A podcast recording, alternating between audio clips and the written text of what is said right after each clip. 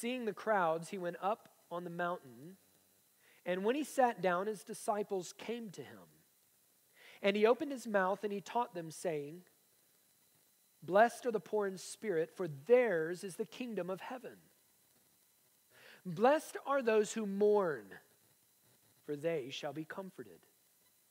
Blessed are the meek, for they shall inherit the earth. Blessed are those who hunger and thirst for righteousness, for they shall be satisfied. Blessed are the merciful, for they shall receive mercy. Blessed are the pure in heart, for they shall see God. Blessed are the peacemakers, for they shall be called sons of God. Blessed are those who are persecuted for righteousness' sake, for theirs is the kingdom of heaven. Are you and others revile you and persecute you and utter all kinds of evil against you falsely on my account. Rejoice and be glad, for your reward is great in heaven. For so they persecuted the prophets who were before you. The grass withers and the flower fades, but the word of our God stands forever. Amen. We're going to be focusing in on one verse today. Verse 5, if you put your eyes on it, blessed are the meek, for they shall inherit the earth. Each one of these weeks, I'm just looking at one of these beatitudes. A beatitude is a, is a divine blessing, that's what it means we're looking at one each week. And so this is a little bit different than the way that I normally preach or teach. If you're a visitor with us, normally we begin at the front of books of the Bible and we just teach verse by verse, chapter by chapter through entire books of the Bible. Well, today we're just focusing in, maybe a little bit more microscopically, to a particular part of the Bible. Using it as kind of a launching off pad to consider in greater detail what exactly Jesus means in these famous words. Blessed are the meek, for they shall inherit the earth. And there's a few things that I want to consider. I want to consider, first of all, what is meekness? Boy, is there anything more misunderstood in our own day than this idea of meekness? What is meekness? And then, secondly, I want us to consider what meekness is. And thirdly, I want us to consider how to cultivate meekness in our own lives by God's grace. Before we dive in, though, let me just give you by way of reminder what we've already talked about. These qualities of being poor in spirit, or mourners, or meek, or hungry and thirsty for righteousness, and so on, these are not how to's for getting into the kingdom. It's not eight steps to your best life now. This would make, if we want to be really honest, a really bad way to start conferences and to sell books for self help. Because if we look at this merely as a list to make God happy and to find entrance into the kingdom of heaven, then we will be crushed by it. No, rather, the better way to consider is in the context of, of what Jesus has been teaching concerning his kingdom. For wherever his kingdom is, that's where he is. The king is in his kingdom. And he is a king of glory and grace. And this kingdom is formed and ratified by his covenant, namely that covenant of grace that he has made with each sinner who is brought by God's grace to repent and believe in him for salvation. And in the context of this covenant, these promises that he makes, unbreakable promises, are various blessings and benefits that manifest themselves in our lives, transformed lives. And those transformed lives then shape the character of his kingdom. And that's what we see in the Beatitudes. It's not so much a how to list as it is a list of qualities of those who have had an encounter with the grace of God in Christ and have seen their lives transformed in him.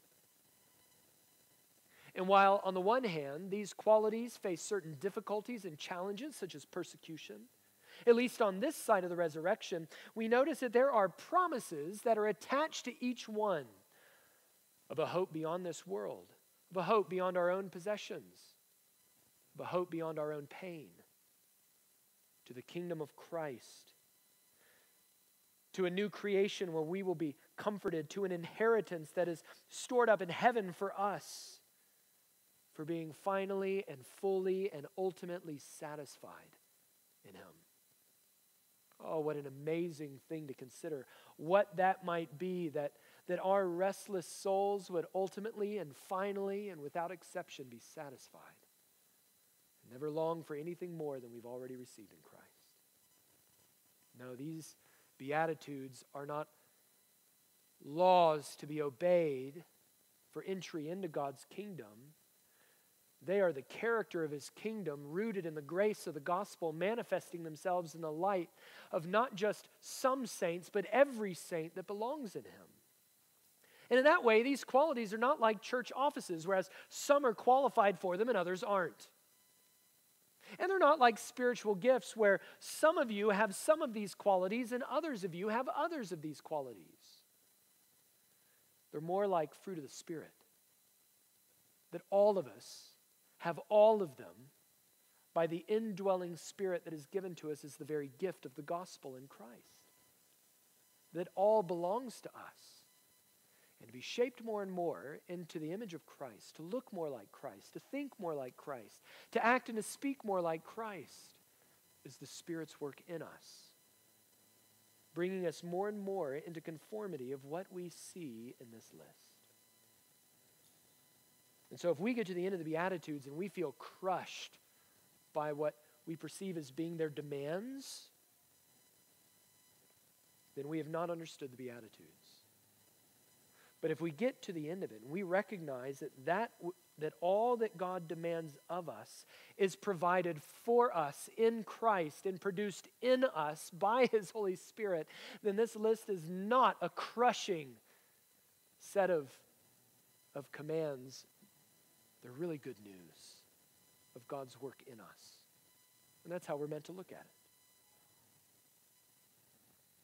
And so I want to consider the first thing. Looking at verse 5, he says, Blessed are the meek. This is what the blessed life looks like it's those who are meek. And why are they meek? Because there's a promise attached to meekness, for they shall inherit the earth. And yet, I think in our own day, there's all kinds of confusion about what it means to be meek. As we have all kinds of wars with gender ideology and toxic masculinity and, and feminism and all of these kinds of things, the true meaning of meekness can be lost. I think sometimes this idea of meekness gets made out to be synonymous with being weak or being tired or maybe even being somewhat effeminate. Thomas Manton said this the world counts it an effeminate softness, but God counts it an ornament. This is the best Christian temper. And so, what is meekness? If it's not weakness, and if it's not ultimately a kind of effeminacy, then what is meekness? What are we talking about? That word, translated meekness in verse 5, is elsewhere translated similarly as gentleness. Was used in the ancient world not to speak of those who are really weak, or of those who don't have any calluses on their hands, or those who are easily whooped in a fight. It's talking about, the word was often used for animals that are tamed like wild horses that are broken. In our culture, we love wild horses. We want to be like wild horses. We write songs about wild horses. Be like that. But the Beatitude says no, wild horses need to be tamed and brought under control if they're going to be of any usefulness. And that's the sense of the word translated meek. That the animal still has all of his strength and all of his spirit, but its will is now under the control of its master, the master that intends only good things for it. One person put it this way quote, meekness doesn't breed out of the horse's power or the dog's impulse to chase. Meekness matures these drives into something useful, something controllable, something disciplined. And so, if we were to offer a definition of what it means to be meek, what is meekness? It's simply this meekness is human power under God's control. It is human power under God's control. It's all of our mind and all of our strength. Don't be too impressed. Restrained by God's grace for God's glory and the good of all men. I love how Matthew Henry puts it the meek are those who quietly submit themselves to God, to his word, and to his rod, that is, his rod of discipline as he trains us, who follow his directions and comply with his designs and are gentle toward all men. That's an interesting statement, isn't it? Jerry Bridges, the late author, one of my favorites, made the observation that whereas gentleness is a passive quality, it's something that, or an active quality, it's something that we do, meekness is much more of a passive quality. It's something that's produced in us from outside of us, even as we endure, for instance, as he says here, persecution for righteousness' sake. It has to do with how we might respond in certain settings, especially as we endure hard things for the gospel. And yet, I wonder if we might even take that a step further that maybe a way to understand this relationship between meekness and gentleness is meekness is that kind of soil in which the word of God is implanted and the fruit that God's word by the power of God's spirit produces in a heart that is meek is gentleness.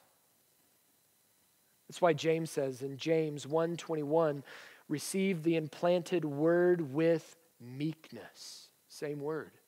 That's the soil in which God's word is to be planted if it bears fruit. And the fruit of the Spirit that gets born is love, peace, patience, kindness, gentleness, and self control. It's gentleness. The seed of the gospel, planted in a heart that is made meek by God's grace, produces the fruit of gentleness. One is the, the soil, the other is the fruit, and they have an organic relationship to one another, such that to speak of one is to speak of the other. Meek people are gentle people, and gentle people are meek people. You say, well, that sounds awfully effeminate to me. That sounds awfully weak to me. And if it sounds that way to you, I wonder if you've been trained and discipled and taught more by some of the isms of our day than by God's word. And let's consider this together. Where else do we see meekness? Do we see it anywhere else in the Bible? Well, we certainly see it in the Old Testament. Although this isn't really the way that we think about God in the Old Testament, maybe you're visiting with us. And the, and the prevailing idea that you have about God is that that God of the Old Testament, well, he's the angry God, the wrathful God, the, the God of the Canaanite genocide. Well, friend, I want to suggest to you that the, that God of justice and of wrath against sin is also a God of meekness, restraining himself for the good of his people. The psalmist, in fact, used two images to describe God's meekness or gentleness. Psalm 23, he is, first of all, like a gentle shepherd. He makes me lie down in green pastures. He leads me beside still waters. He restores my soul. Now, this is the these are the words of a man whose soul is weary. And how does God deal with that weary soul? Is he harsh? He makes me lie down and he leads me, he restores me. He leads me in paths of righteousness for his name's sake. He's a shepherd, and he's a gentle shepherd at that. But not only is he like a gentle shepherd, he's also, Psalm 103, like a gentle parent. As a father shows compassion to his children, so the Lord shows compassion to those who fear him. Get this? For he knows our frame, and he remembers that we are dust, that we are fragile creatures. Nobody knows that better than God knows that. And he deals with us in kind. He remembers our frame, our frailty, our weakness and he remembers that we are dust. He's like a gentle parent, not harsh, not exasperating. Though he will train us sometimes through hard things, he does it always in love. His rod is gentle. David, elsewhere in the Psalm, said this quote, My greatness is because of your gentleness. Psalm 18. He says, Your gentleness has made me great. Isn't that crazy thing to consider. David had power, he had fame, he had military victories, he had an all adoring kingdom, and yet he says that his greatness comes by God's gentleness because God dealt gently with him.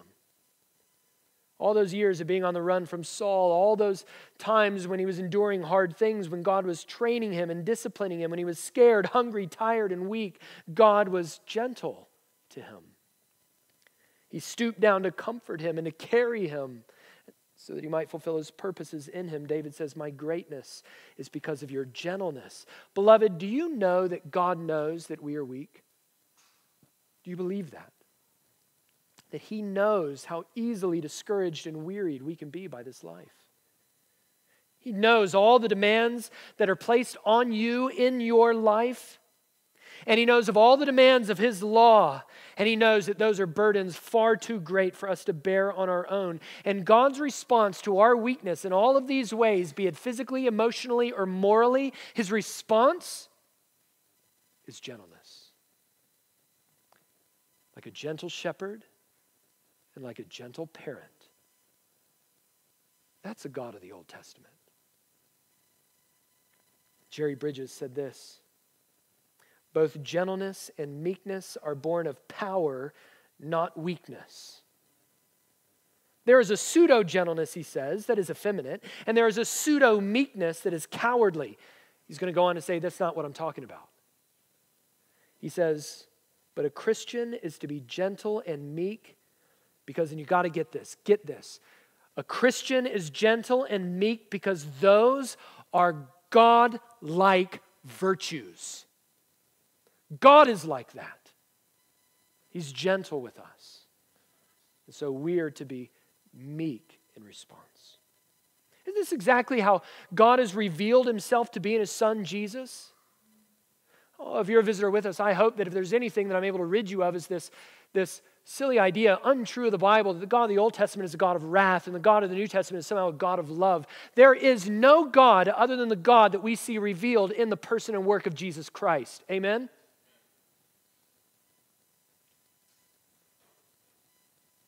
And the Apostle Paul said this I entreat you by the meekness and the gentleness of Christ.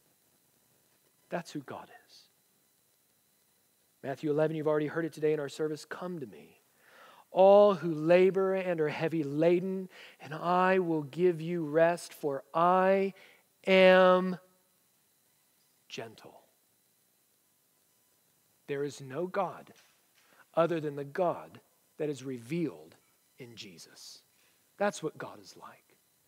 He is the image of the invisible God. You want to know what God is like? Look at Jesus. I am gentle. Come to me and I'll give you rest. That's from Matthew chapter 11. And so turn over in your Bibles, if you would, just a handful of chapters. You're in Matthew 5 now. Move over to chapter 11. And I want you to jump to verses 28 and 29 because it's worth considering that passage in a little bit more focus. Going all the way back up to verse 25 for context. At that time, Jesus declared, I thank you, Father, Lord of heaven and earth, that you have hidden these things from the wise and understanding and revealed them to little children. Yes, Father, for such was your gracious will. All things have been handed over to me by my Father, and no one knows the Son except for the Father, and no one knows the Father except for the Son, and anyone to whom the Son chooses to reveal them. If anyone knows the Father through the Son, what is it that they know by faith about the Father through the Son? Here it is Come to me, all who labor and are heavy laden. All those who are crushed under the weight of the law, and I will give you rest.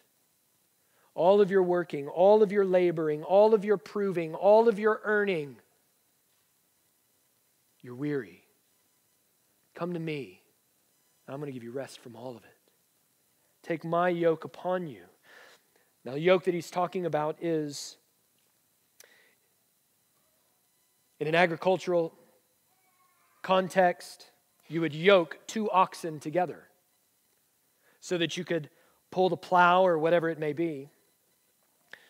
And one oxen is able to give the other oxen additional strength and power. And the image here is yoke yourself to me. You can't fulfill all righteousness on your own. You are a transgressor. You're deserving of condemnation before an all holy God. But if you yoke yourself to me, here is what you're working, all of your working now looks like rest. Because in all of my righteousness and all of my strength and all of my power, I'm going to do all the work so that you get all of the rest.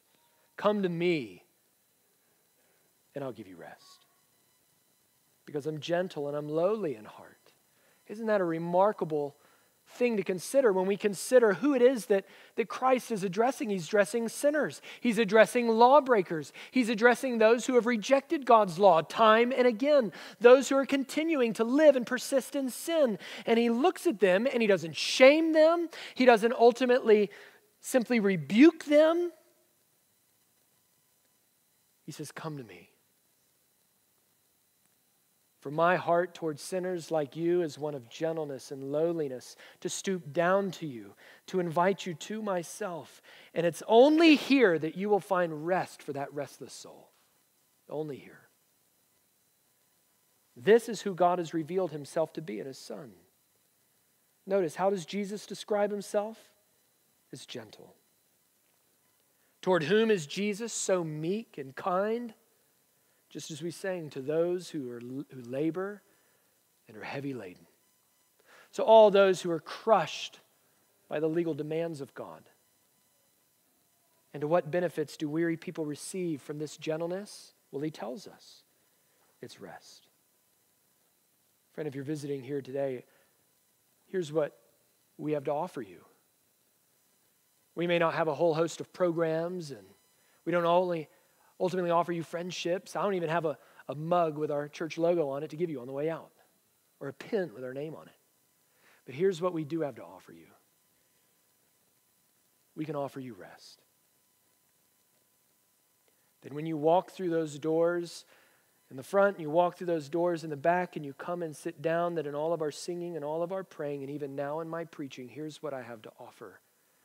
Here's what God has to offer that weary and worn out sinners, crushed under the condemnation of the law's demands which you cannot keep, that for sinners like you, Jesus gently invites you to come and find rest in Him.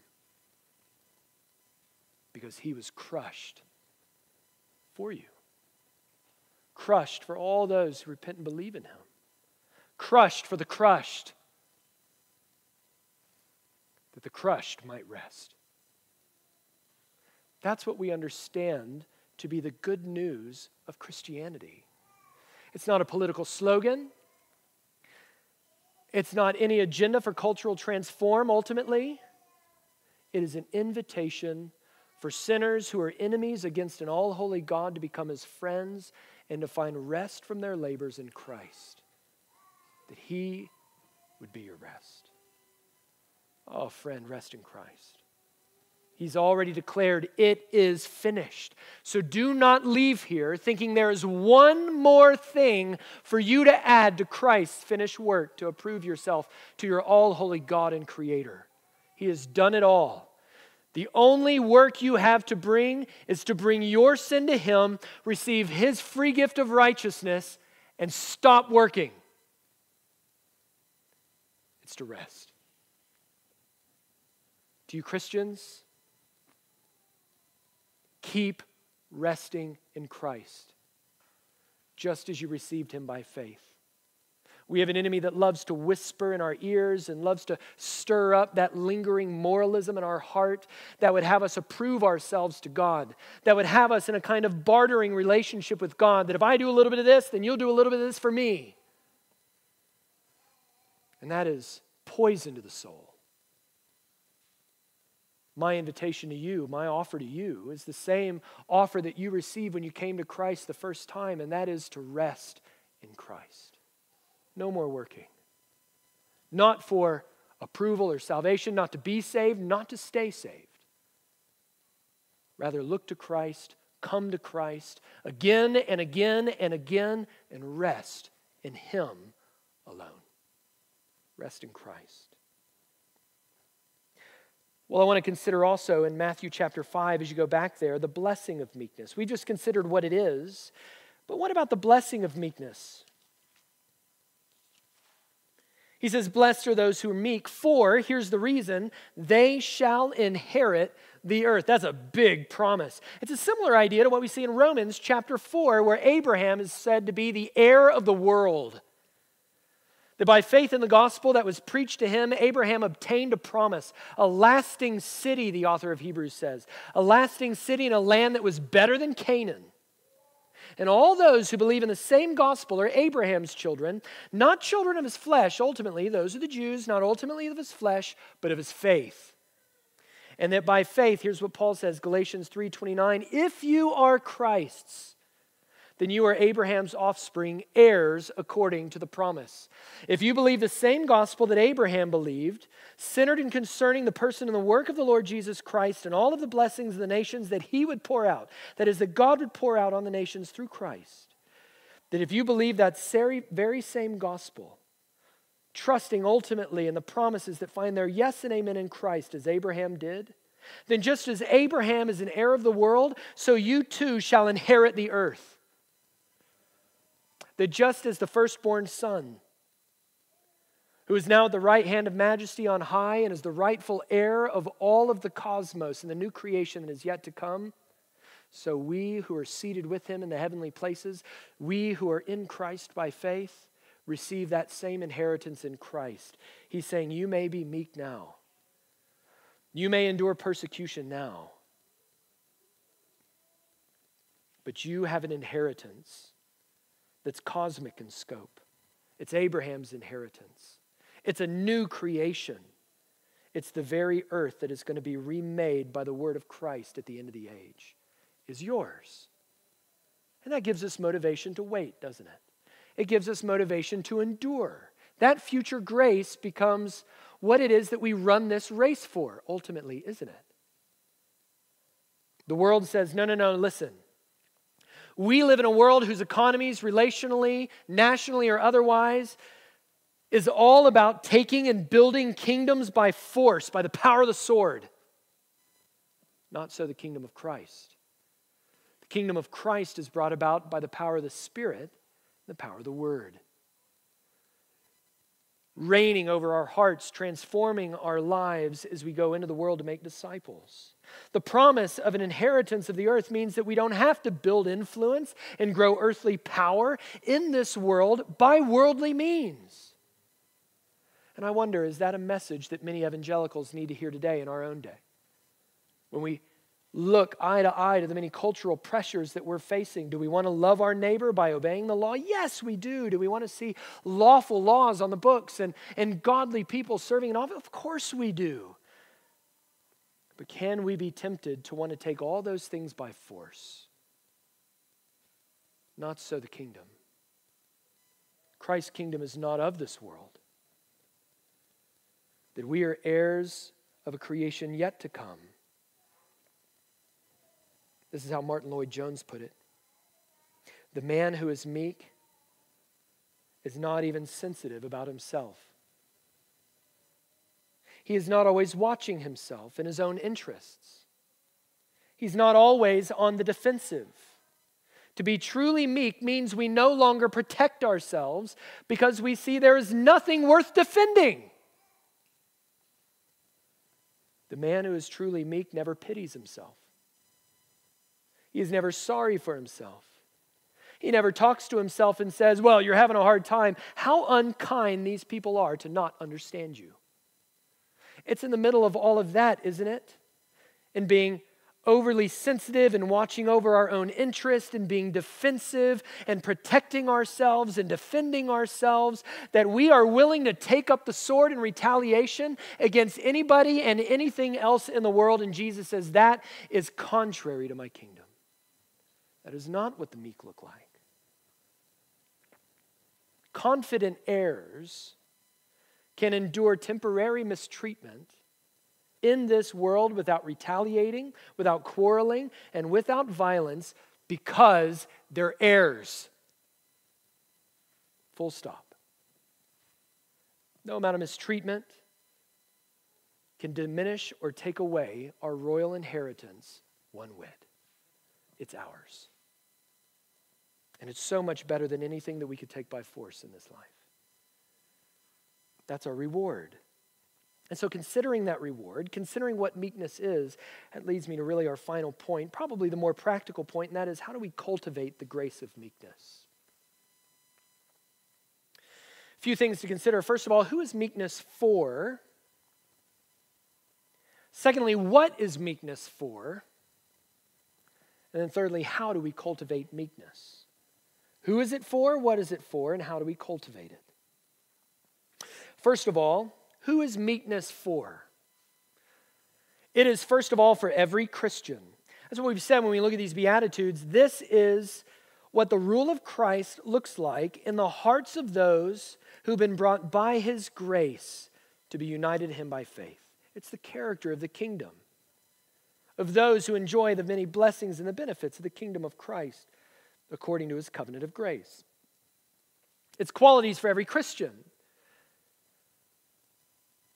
It is similar, as I said earlier, to spiritual gifts. And what is a spiritual gift other than the fruit of gentleness? Listen to what Paul says, Colossians 3:12. Put on then, as God's chosen ones, holy and beloved, compassionate hearts, kindness, humility, same word, meekness. Command he gives to all the members of the church, to every Christian, not just the one he's writing to, to all Christians who would receive that letter by faith later. Put on meekness. And so, meekness is first of all for every Christian. It's not just for every Christian generally, but more specifically, it is for Christian women. Listen to this. Do not let your adorning be external, the braiding of your hair and the putting on of gold jewelry or the clothing that you wear, but let your adorning be the hidden person of your heart with the imperishable beauty of a gentle and a quiet spirit, which in God's sight is very precious. That word for a gentle spirit is the same word used here in Matthew chapter 5. It's a meek spirit. Now, what that doesn't mean is that you need to go, shut up, never talk, don't say anything. To many of you sisters who maybe have slightly louder personalities than others, praise God. I thank God for that, that He's made you that way. That is not what this verse is talking about. But let your adorning be the hidden person of the heart. In other words, let people be impressed by this not by your outward adornment, but by your inner transformation. Let your adorning be the hidden person of the heart with the imperishable beauty of a feminine power under the control of God that submits to God's will and God's word by the power of God's Spirit, conforming your life, your affections, your words after Christ. You realize this is not a command that's separate from Christ. This is what it looks like to reflect Christ in your femininity is to be gentle. It's to be quiet. That idea of quiet is not shut your mouth. That idea of quiet is to be tranquil. It's the opposite of those who are easily tossed to and fro by every wave or doctrine that comes your way, of those who are unstable, that there is a certain kind of stability to the godly woman whose affections and whose desires and whose heart have been submitted to Christ. He says, This is the kind of spirit which in God's sight is very precious. And so, this kind of meekness is also for Christian women. Not only that, it's for Christian men. So, it's not merely effeminate. From greater to lesser, let's consider it this if Christ, in the manliness of Christ, to our own masculinity, from the greatness of Christ's manliness to the lesser of our own manliness. Jesus says, I am gentle and lowly. I just need to stop here for a minute because I think we live in a day, culturally as well as in the church, where there are right reactions against certain isms, including feminism, that can tend to overreact against the blanket applications of a kind of toxic masculinity where men are taught to be ashamed to be men, as if it's not good to be a man. That's how God made us. But our own culture, much like Christian theology, can be an exercise in overreactions and an attempt to rescue a kind of biblical masculinity presents an imbalanced masculinity. And so I'm talking specifically to you young men. Those of you whose your flipping through YouTube might be attracted to certain personalities that spew a kind of masculinity that flies in the face of a, of a supposedly effeminate and effeminized culture, Andrew Tate or otherwise, or any Christian man that would seem to imitate or latch on to a similar kind of movement in the name of, of capital P patriarchy or whatever it may be, I need you to listen to me. Brothers, you need to beware of teachers, any Christian teachers, that preach a biblical vision of masculinity that is eager to identify with Christ's power, authority, strength, and triumph while hesitant or silent on the imitation of Christ in his meekness, submission, weakness, and humiliation.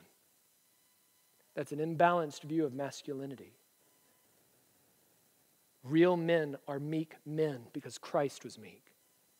Strong men pray, God, make me meek. Because that is to pray, make me like Christ. So don't buy into all of the overreactions, whether in the world or even in some of our own Christian circles. It is good to be a man. It is good to be courageous. It is good to be strong physically, emotionally, and mentally for the glory of God and the good of others. But we cannot uncouple that from the kind of meekness and humility that submits your power under the sovereign lordship of Christ to become more like him and to benefit everyone around you for his glory. So beware of teachers who love the power of Christ but say nothing of his meekness. To become more like Christ is to become both. Our whole life, all of our minds, all of our soul, and all of our strength submitted to God's word and love for God. That's the biblical vision of masculinity. All your power, all your strength, all your mind submitted to God for His glory and for the good of others. That's what it means to be a man. And it is good to be a meek man. But it's not just for Christian men, we see it also for Christian leaders. 2 Corinthians 10, Paul says, I, Paul, myself entreat you by the meekness and gentleness of Christ I who am humble when face to face with you, but bold toward you when I am away. In other words, here's how I want to come to you. I want to be humble when I'm face to face with you, even in your many failings, even in your many struggles. I want to be humble and I want to entreat you by the meekness and gentleness of Christ. Come to me. Come to Christ. Embrace the gospel. Rest in Him. I want that to be the posture of my ministry, Paul says. Is that the posture of our ministry? Brothers, to you elders, I would just encourage you, is that as we evaluate the character and the posture of our own ministry as we aim to lead and shepherd this flock, would our members say, I see something of Christ's meekness in our elders? May it never be that they see lives that are characterized by harshness, by sinful sarcasm, by an overcorrective spirit, by a quarrelsomeness. All of that is contrary to what God has called his servant to be. Now, this is what Paul says, 2 Timothy 2. Speaking of Christian leaders in the church, the Lord's servant must not be quarrelsome, but kind to everyone, able to teach, patiently enduring evil, correcting his opponents with gentleness. to many of you, brothers, who aspire to be leaders in the church. One of the ways that I would have you evaluate your own hearts as you consider what mature Christianity looks like is how is it that you respond in your heart, from your mouths, on your feeds, in your workplace, to those that you would consider to be your enemies? Jesus is going to teach later in the Sermon on the Mount, be perfect as my Father is perfect. How is his Father perfect? He says, be like God who loves his enemies. He says, correct your opponents with gentleness, scoffers with gentleness, doubters with gentleness, those who, who, who, who proclaim false things about you and slander you with gentleness. And do it from the word. This is what mature godliness looks like, and that is what leaders are meant to do. That we're not quarrelsome. We don't love a good fight. We're willing to fight for the gospel's sake, but not because we love the fight. We're not quarrelsome. And even when we have to fight, we fight with a kind of meekness that is commending and Christ and compelling people to come to Christ and putting his word forward, hiding behind it. So it's for Christian leaders too, correcting opponents with same word, meekness, gentleness. So, who is it for? It's for all Christians, Christian women, Christian men, Christian leaders. But what is it for? I just want you to go a few places with me. First of all, it's for ministry in the church. What is it for? Ministry in the church. Go to the book of Galatians to your right, just a little bit from the Gospel of Matthew. Galatians chapter 6. Inevitably, if you're going to join any church, if you join our church, you're going to find in no small amount of time that you're surrounded with sinners just like you. And sinners like you are going to say things and do things and act in ways that are going to be sometimes offensive, not only to God, but to you. And we're going to seek forgiveness and repentance and all of those kinds of things. But here's what Paul says look at Galatians 6 1. It would help if I was in Galatians and not Ephesians.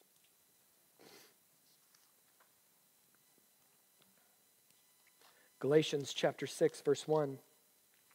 Brothers, if anyone is caught in any transgression, you who are spiritual, that is, you who are mature, should restore him in a, in a spirit of, same word as Matthew 5, meekness and gentleness. We don't get overly sensitive. We don't get overly defensive. Our concern chiefly is for restoration. And the key to restoration in the church, when any brother sins against any other brother, or any sister sins against any other sister, the key to this kind of restoration is a spirit of meekness that doesn't demand its own rights, that doesn't demand a pound of flesh, that isn't willing to walk away when things get hard or things are awkward, that doesn't always take the long way around the sanctuary to avoid that person. It aims eagerly to restore and the key to that restoration is meekness. And so it's for ministry in the church. Consider Paul's words to the Colossians, Colossians chapter 3, verse 12. Put on then as God's chosen ones, holy and beloved, compassionate hearts, kindness, humility, meekness, and patience. Here's how he qualifies it bearing with one another. And if one has a complaint against another, forgiving each other as the Lord has forgiven you, so also you must forgive. That's what meekness looks like. It's not just to receive the gospel, but it's to give the very grace of the gospel to your brothers and sisters. That's what meekness looks like. So it looks like ministry in the church, but secondly, it looks like ministry in the world. Turn to your right just a little bit to the book of Titus, Titus chapter 3. Titus chapter 3. Beginning of verse 1. Paul, now writing to Titus as a young pastor, says, This is what I want you to remind your members to be and to do. He says, Remind them to be submissive to rulers and authorities, to be obedient, and to be ready for every good work, so as to speak evil of no one, to avoid quarreling, and to be, see that word there? Same word as Matthew 5 meek, to be gentle. But gentle toward whom? Watch this and to show perfect courtesy toward only the saints, toward only fellow church members, toward only those that you get along with really, really well and enjoy, that you enjoy spending time with? No, he says to all people. And here's the spirit of meekness. Meekness is produced by a heart that is poor in spirit, that mourns over its own sin, and therefore submits itself to the grace of God for the glory of God. Because we know, here's why we're meek. Verse 3 we ourselves were once foolish, disobedient, led astray, slaves to various passions and pleasures, passing our days in malice and envy, hated by others, and hating one another. But when the goodness and the loving kindness of God our Savior appeared, He saved us. Not because not because of works done by us in righteousness, but according to his own mercy, by the washing of regeneration, the renewal of the Holy Spirit, whom he poured out on us richly through Jesus Christ our Savior, so that being justified by his grace, we might become heirs according to the hope of eternal life. He's saying, when you look at those who would present themselves as your enemies, those scoffers, those disobedient, men and women in the world, those who are contrary to God, who hate his gospel, when you look at them, you are meant to see the only difference between you and me is the grace of God in Christ. Full stop. It is, verse 5, not because of any works you have done in righteousness. It is because of the grace of Christ that you are what you are. That doesn't mean that we speak that we don't speak hard truths to culture. It doesn't mean that we don't call sinners to repentance, but in doing so we invite them to a gentle and lowly savior who promises them rest just as he has given us rest. And so there can be no quarter in this church for haughty self-righteous sinners that stand on temple mounts and thank God that we're not like those other people. That is not what meek people look like. Tell them, Paul says, to be meek toward the world. Wilson Hogg says this tenderness will win hearts so hardened that nothing else can move them. Do you believe that? A harsh word stirs up wrath, but a gentle word Oh, he says, tenderness will win hearts so hardened that nothing else can move them. Do you have people in your life, family members, friends, neighbors, coworkers, where you go, that heart is utterly impenetrable? Tenderness will win hearts so hardened that nothing else can move them. Truth, spoken in love, goes directly to the heart of the hearer and calls forth a kind response. It overcomes prejudice and hardness. It melts and wins where the most logical argument, the most terrible warning, and the severest threatening would produce no more impression than the falling of dew upon a block of granite. What's more powerful than the tightest logic? What's more powerful, he says, than the most terrible warning? What is more powerful than the severest threatening when we see the hard heartedness of our neighbors, friends, family members, and others? Blessed are the meek. Tenderness wins hearts. Correct them with gentleness. So, how do we do this? How do we cultivate this? I'm going to give you a number of things. Jonathan Edwards says this lamb like, dove like spirit and temper is, quote, the true and distinguishing disposition of the hearts of Christians. This is what God means to produce in us by His Spirit. How do we do that? Number one is you have to receive the word. Receive God's word. James 1:21 receive with meekness the implanted word which is able to save your souls.